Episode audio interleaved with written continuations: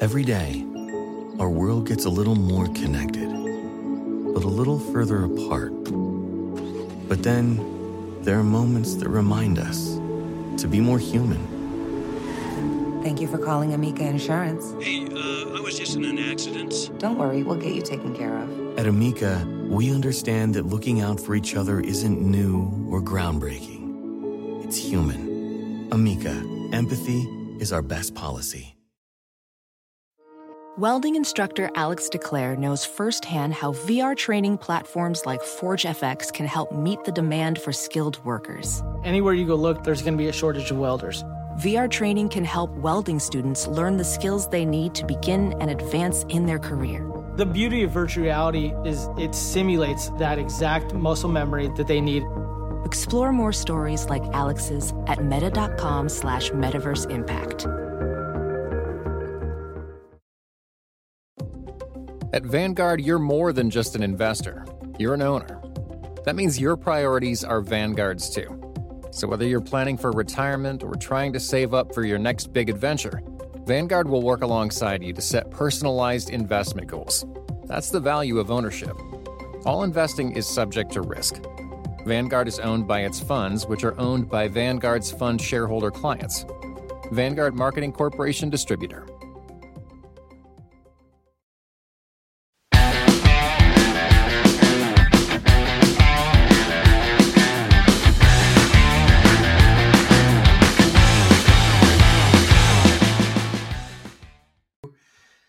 Going on, everybody? And welcome back to the Believe Fantasy Football Show with your pal, it's Fabs. And boy, do I have a treat for you.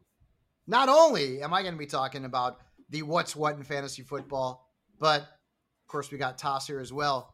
We brought in the legendary king, the man who is more synonymous with fantasy football than maybe anybody on the planet, the hardest working man in the industry, Bob Harris. Football Diehards, Sirius XM Fantasy Sports Radio.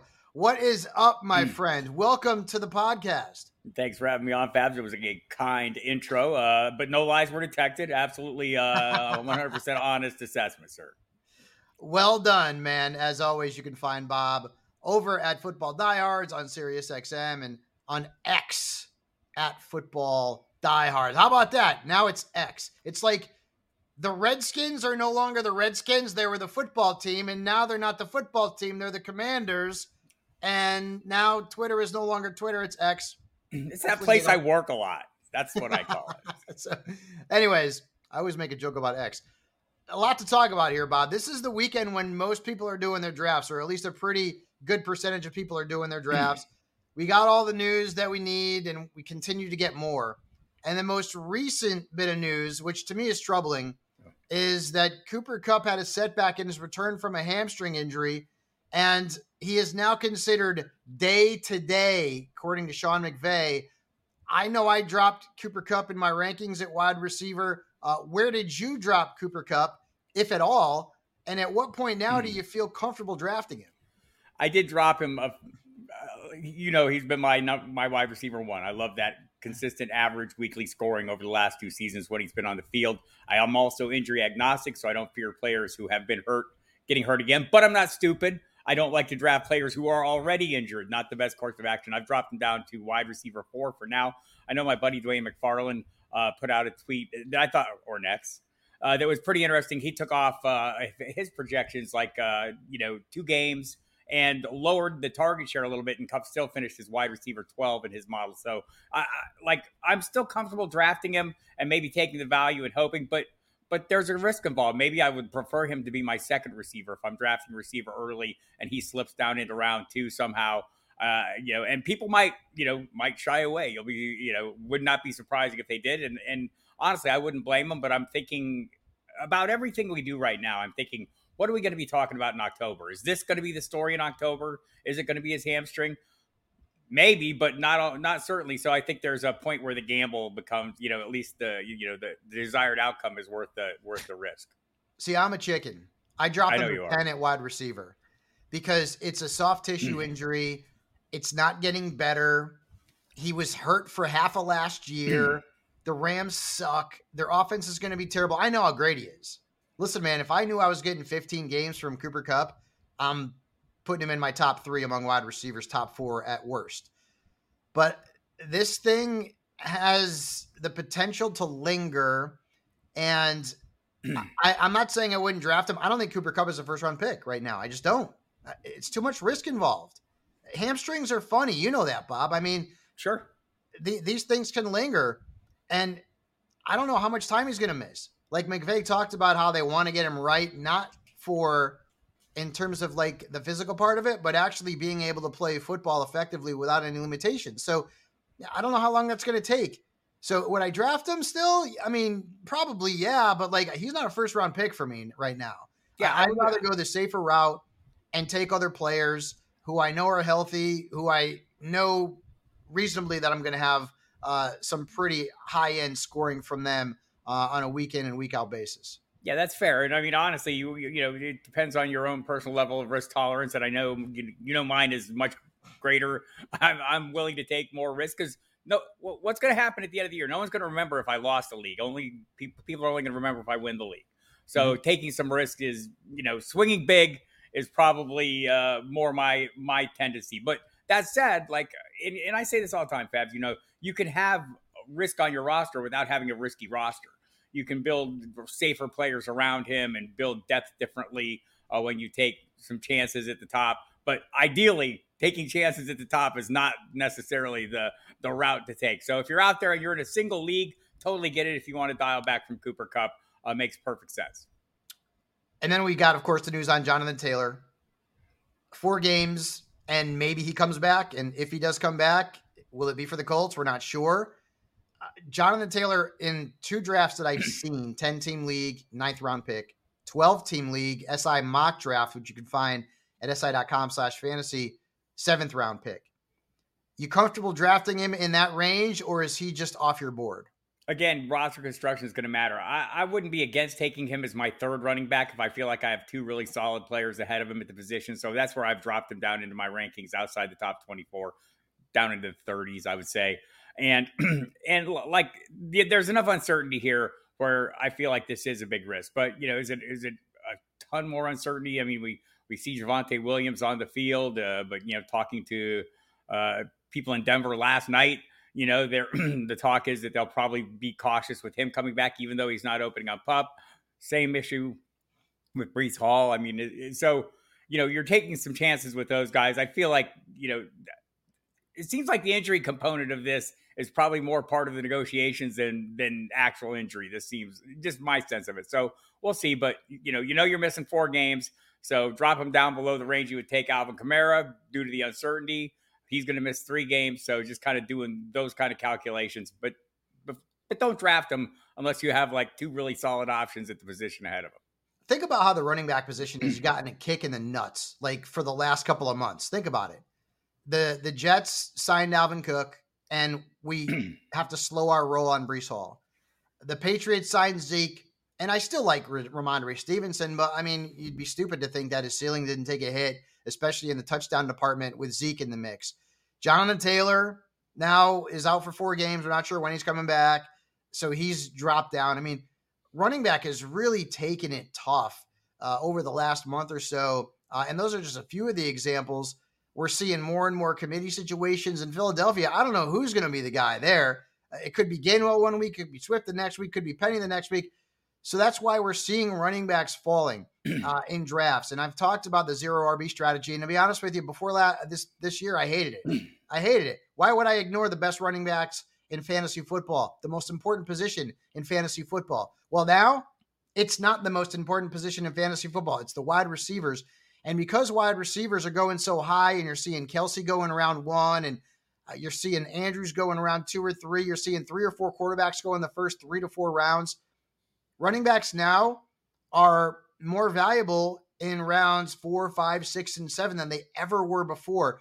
Uh, so, are you into the zero RB strategy, Bob? Are, is that a is that a philosophy that you, you've sort of taken in, uh, or does it kind of depend on the the flow of the draft? It depends on the flow of the draft. Uh, you know, where what draft position I have. It also, you know, there's a little bit of zigging when everyone else is zagging kind of situation here. There's still some really good guys at the top end of the draft. Look, we're drafting everyone in the first round at their ceiling, right? So know that and know there might be some disappointments involved, but but but those running backs at the top, those sure workload running backs, I'm not against you know having an anchor top end running back. That said, I've I've built lots of rosters starting out with either two receivers, a tight end and a receiver. I've started rosters with uh, two wide receivers, a receiver, tight end, and then a quarterback. So, and all those builds have worked because of exactly what you said. What we used to call the dead zone of running backs, uh, you know, that group around from around 17, 18 down, just maybe starting with Kenneth Walker goes down through Mattison.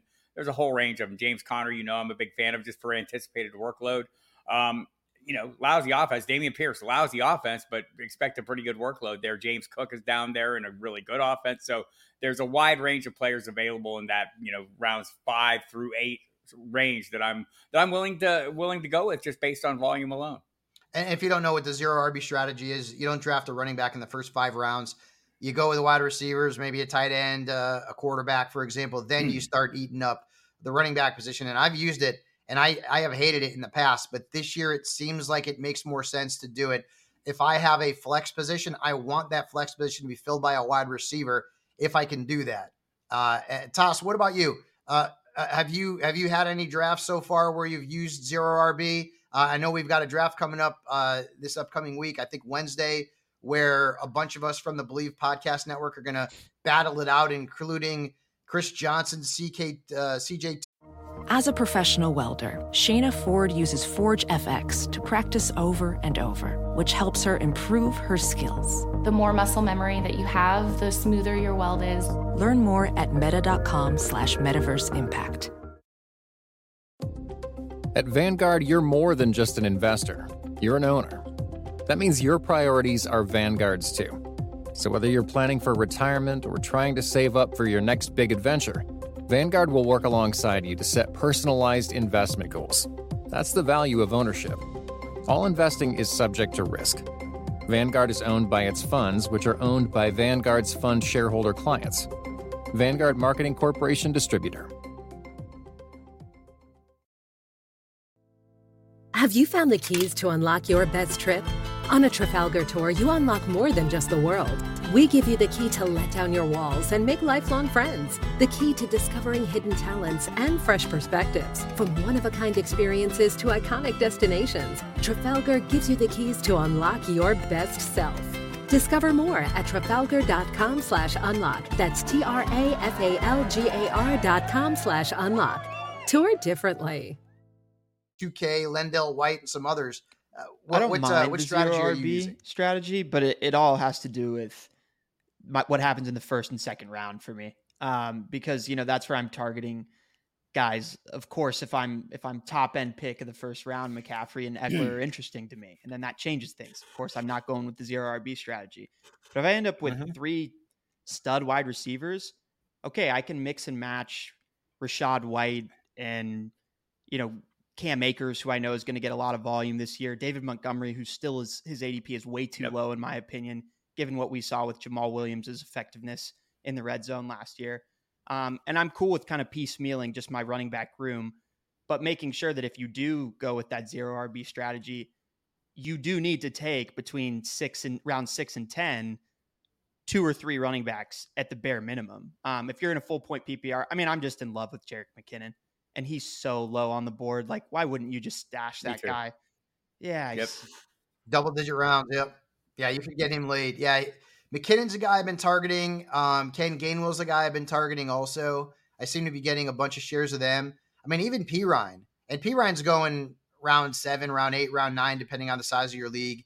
And I, I wouldn't be surprised if you had like a, 50 50 split in that backfield with Javonte Williams playing more of the pass catching role uh, and Perine being more of the grinder. That could absolutely happen. I mean, we saw that in Denver the last few years with Melvin Gordon uh, and Javonte. So uh, Perine's also in that mix too. And again, it's just, it's a weird world for me. It's like the bizarro world, man. It's it's dogs and cats living together, mass hysteria. I, I never have ever ever done this before, but I'm giving it a shot this year. I'm not going completely zero RB. I'm also going hero RB. I don't know if you've ever heard of that, folks, but hero RB means you draft one running back, which is your hero, and then you you start loading up on wide receivers, tight ends, et cetera, in the first five rounds. Uh, Bob, have you used that yes. philosophy. And honestly, I think that philosophy works better in a 12 and 14 team league. In a 10 team mm-hmm. league, I can get away with going zero RB and still get really good running backs. In 12 the 12 teamers and 14 teamers, uh, it might be a little bit more difficult.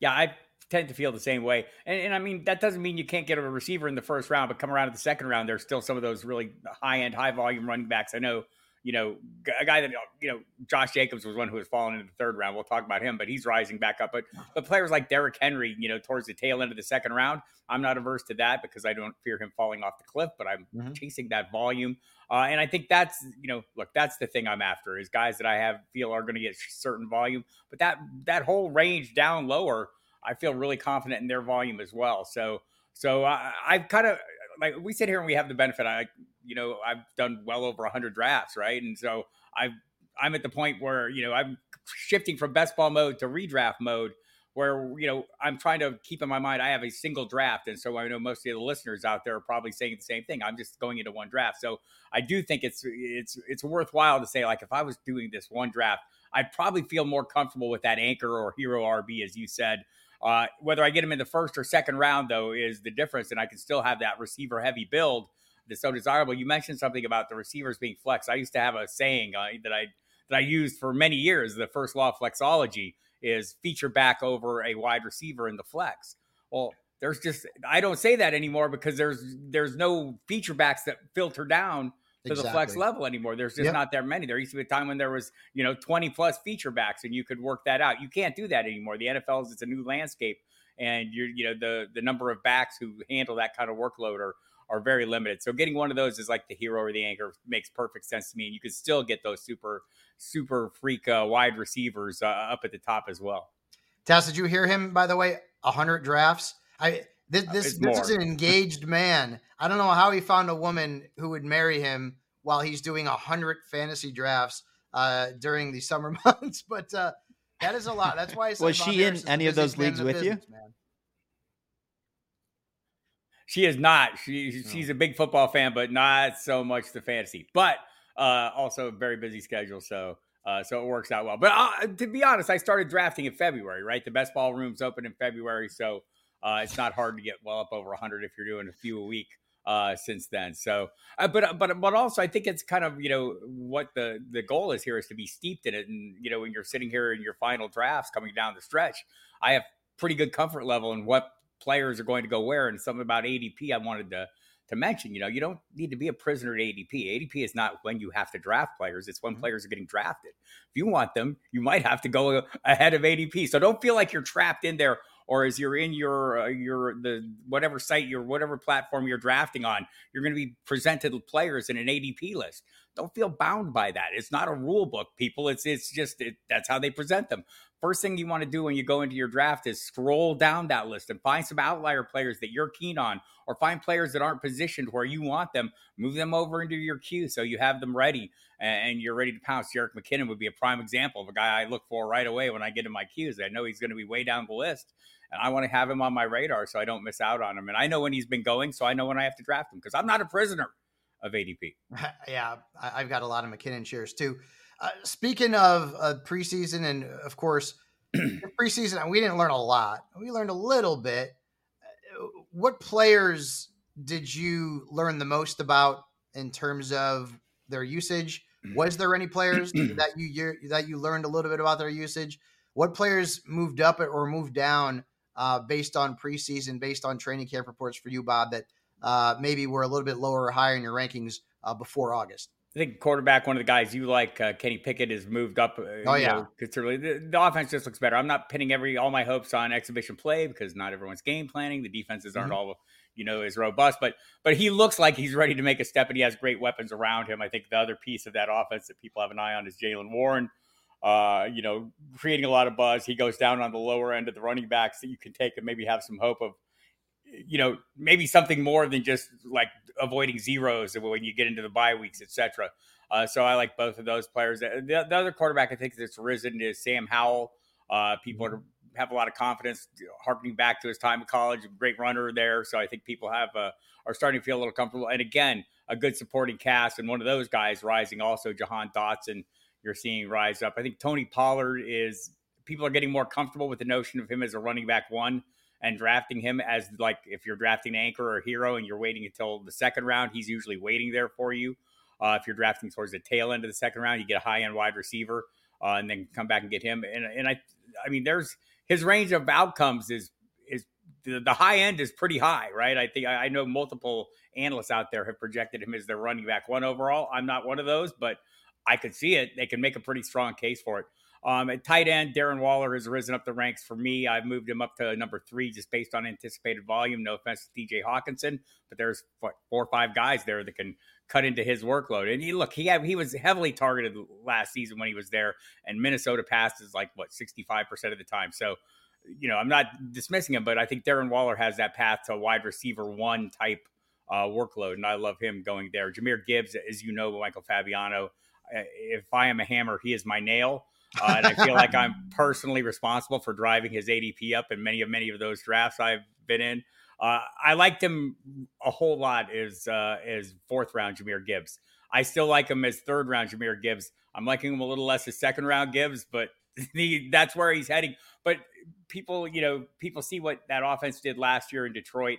Uh, if you're thinking Bijan Robinson is a locked in first round pick based on draft capital, based on he's running behind a decent offensive line, uh, based on just you know the, the draft capital invested mostly. Well, Jahmyr Gibbs with four picks later, people running behind a better offensive line and a more explosive offense. I know David Montgomery is there, and I think he's still going to have great value. But I think Jahmyr Gibbs is going to have a huge receiving role in this offense. We saw it with D'Andre Swift, a player they did not trust, and yet still was pretty productive when he was on the field. Let's just hope that he avoids the curse of Barry Sanders, as you like. Uh, you know, I like stop with your curses. Listen, man, every running back they've drafted in the first three rounds since Sanders retired has not lived up to expectations, gotten hurt, or both. I'm just saying, if he goes out there and gets hurt or has issues with his statistical success, and David Montgomery is better than we all anticipate, maybe gets a little bit more burn than we all anticipate, then uh, I can sit back and say, I told you so. Uh, I am not avoiding Jahmyr Gibbs, but I don't want him in the third round. If I got to take him in the third round, I'm, I'm probably not going to draft him. And fourth round, like you said, Jahmyr Gibbs, I'm I'm, mm-hmm. I'm fine with that. Uh, certainly got a lot more confidence of Bijan Robinson among the top two rookie running backs, and I think that's the case for just about everybody out there. Don't, don't make me throw Clyde Edwards-Helaire in your face, Michael Fabiano. Hey, listen, I and I will contend that Clyde Edwards-Helaire was good for the first six games before they signed Le'Veon Bell, and they screwed the whole thing up. That that was the yeah, that was the I, and I wasn't the only one who liked him, by the way, Bob Harris. Um, that was just a, a disaster of a pick. What's crazy about that is when I went back and looked at Andy Reid and his offenses, he had so many running backs who were successful. Brian Westbrook, Deuce Staley, Jamaal Charles, uh, Kareem Hunt. And he always liked to use, when he had one, he would use the feature back. And you draft a guy at the end of the first round. I thought they'd use him. Um, and now, hell, I don't even know what to do with Clyde Edwards-Helaire. Mm. He's the third guy on that totem pole in Kansas City and, and he's getting picked as a late round flyer, if at all. He's, uh, he's your twentieth round pick in best balls right now. He's one yeah. of those. He's on that list of list of guys. Uh, but but that goes back to something I said, Michael. Is you know the that we're drafting everyone at their ceiling in round one, including Bijan mm-hmm. Robinson. The only difference between Bijan and the other guys we're drafting at their ceiling is we've seen their ceiling. We haven't seen Bijan, and I'm not knocking him. I'm drafting him in the first round when I'm drafting him if he if he falls in the right spot for me. But you know, we're taking a little bit of a leap of, leap of faith with with players we have not seen play in the NFL. And look, Arthur Smith, uh, you know, an innovative offensive mind. He twisted up the uh, Rubik's cube of talents that Cordarrelle Patterson presents and turned it into a thing.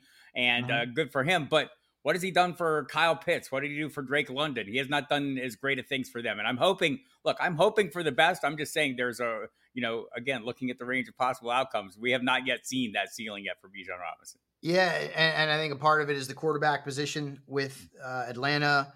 Whether it was Matt Ryan, who was at the end of his career, uh, and boy, he was bad last year for the Colts uh, when he played, and you know Mariota, guys like Pitts. I mean, the, the, the targets that they're getting are not all that great. Um, he's right up there at the top in terms of the the, the, the tight ends and catchable passes that were thrown. He, he he didn't see as many as many of the other players at the position uh, so harder for him to put up numbers. And the same thing goes for Drake London. So um, w- we've got a, a, few quarterbacks that we're kind of hoping can pan out for our fantasy players, not necessarily for their own individual value. Although I do think Sam Howell is one of those guys, mobile quarterback. I like what I saw in the preseason. He's going to be fun to watch. got a good matchup in week one against Arizona, so you're going to want to potentially start him if you need a quarterback. but like, let's talk about like Desmond Ridder. And we don't know anything about these guys. Right. I mean, they, they've mm. barely played if they've played at all in the NFL. We don't know anything about these guys. Ridder, Bryce Young, CJ Stroud. We've got a lot of question marks at the quarterback position that are ultimately going to have an effect on the players that we draft. And some of them are, are going to be drafted highly, like a Drake London uh, in Atlanta, for, for example. What at, at what point does the questions at, at a team's quarterback position keep you from drafting a player or make you decide, you know what, uh, I, am going to see if he's available in a round or two. And if he's not, well, I'll have just passed on him and I'm fine with it.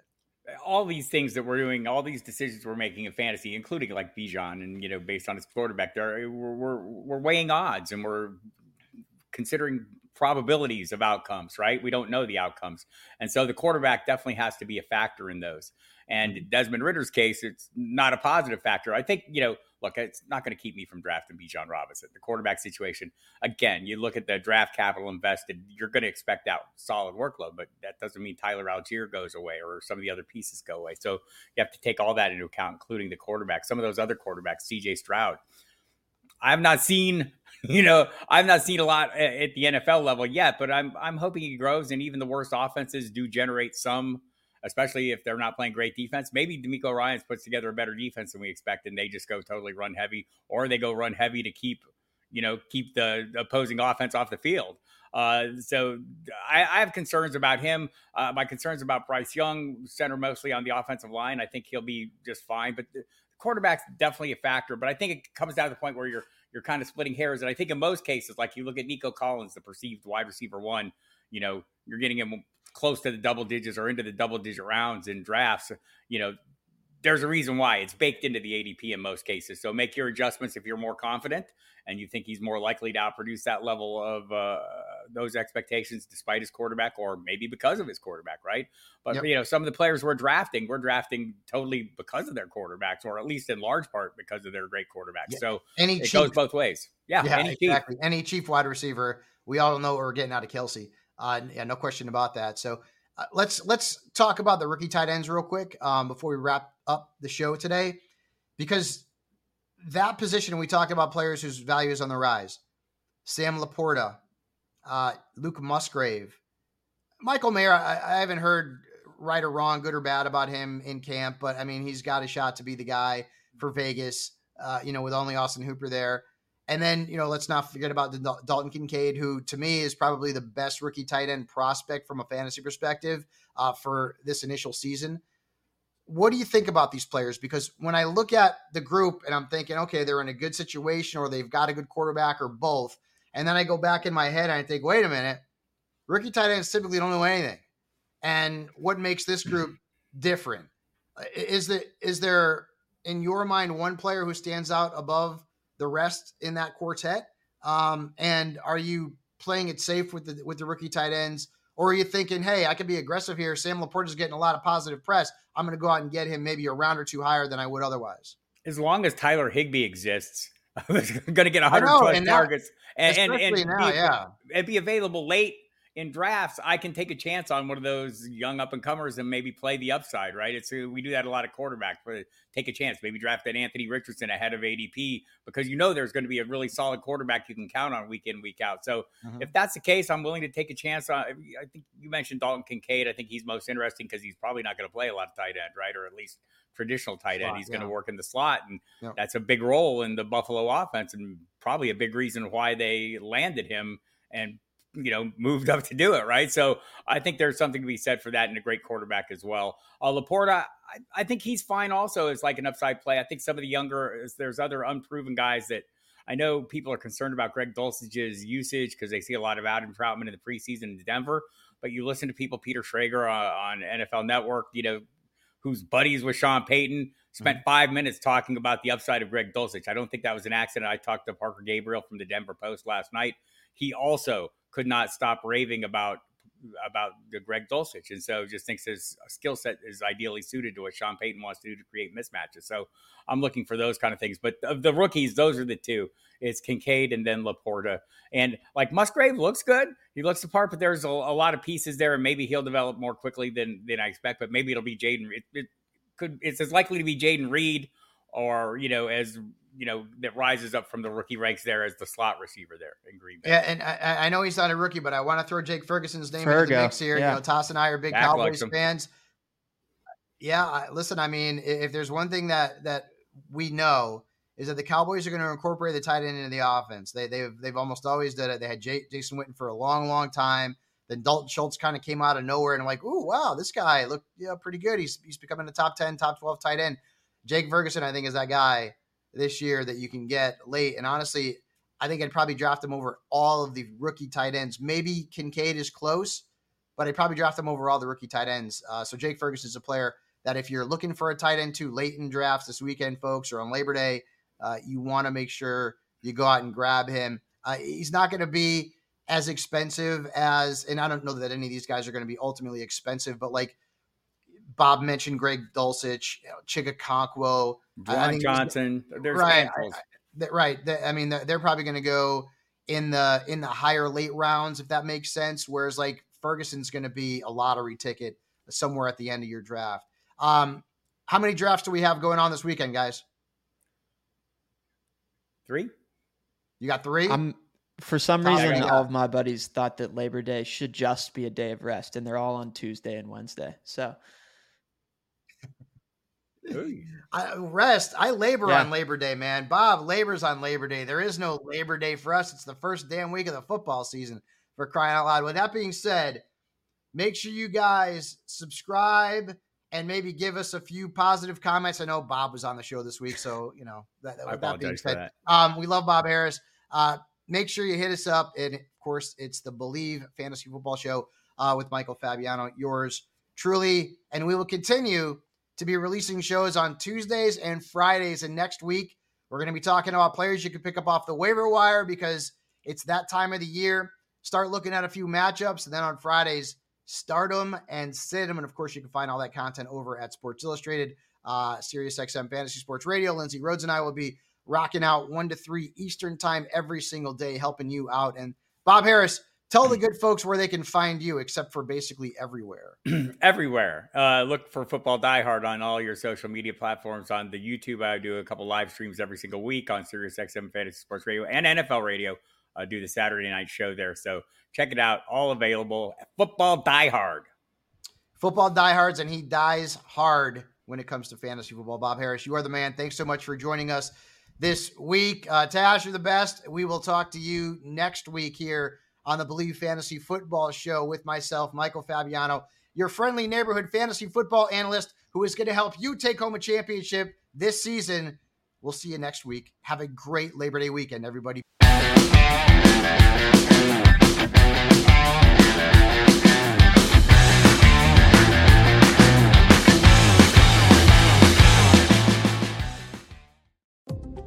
At Vanguard, you're more than just an investor, you're an owner.